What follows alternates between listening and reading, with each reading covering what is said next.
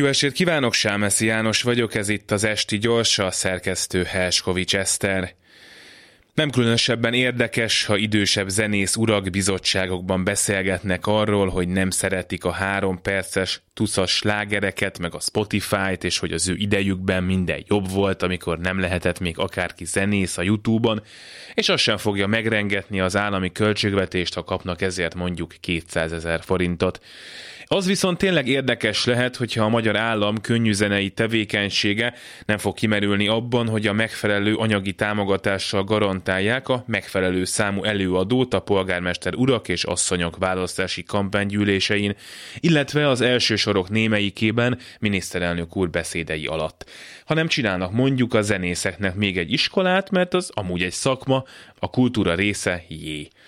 Az nem hülyesség, hogyha már kultúra támogatás van, már pedig van, akkor az operet, meg a színház, meg az irodalom, meg a foci mellé férjen oda a mostoha gyerek könnyű zene is, amire ugyan isznak, meg hangoskodnak a fiatalok, de azért mégiscsak egy érték.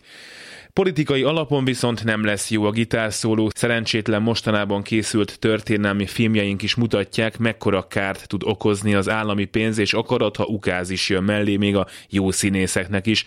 Próbáljunk idézni bármelyik államilag kitalált költőtől, nem tudunk, mert rosszak voltak, azt úgy nem lehet. Szerencsére a magyar könnyűzenészek azért elég jól megvannak akkor is, ha nem kapnak állami pénzt, vagy csak klippekre.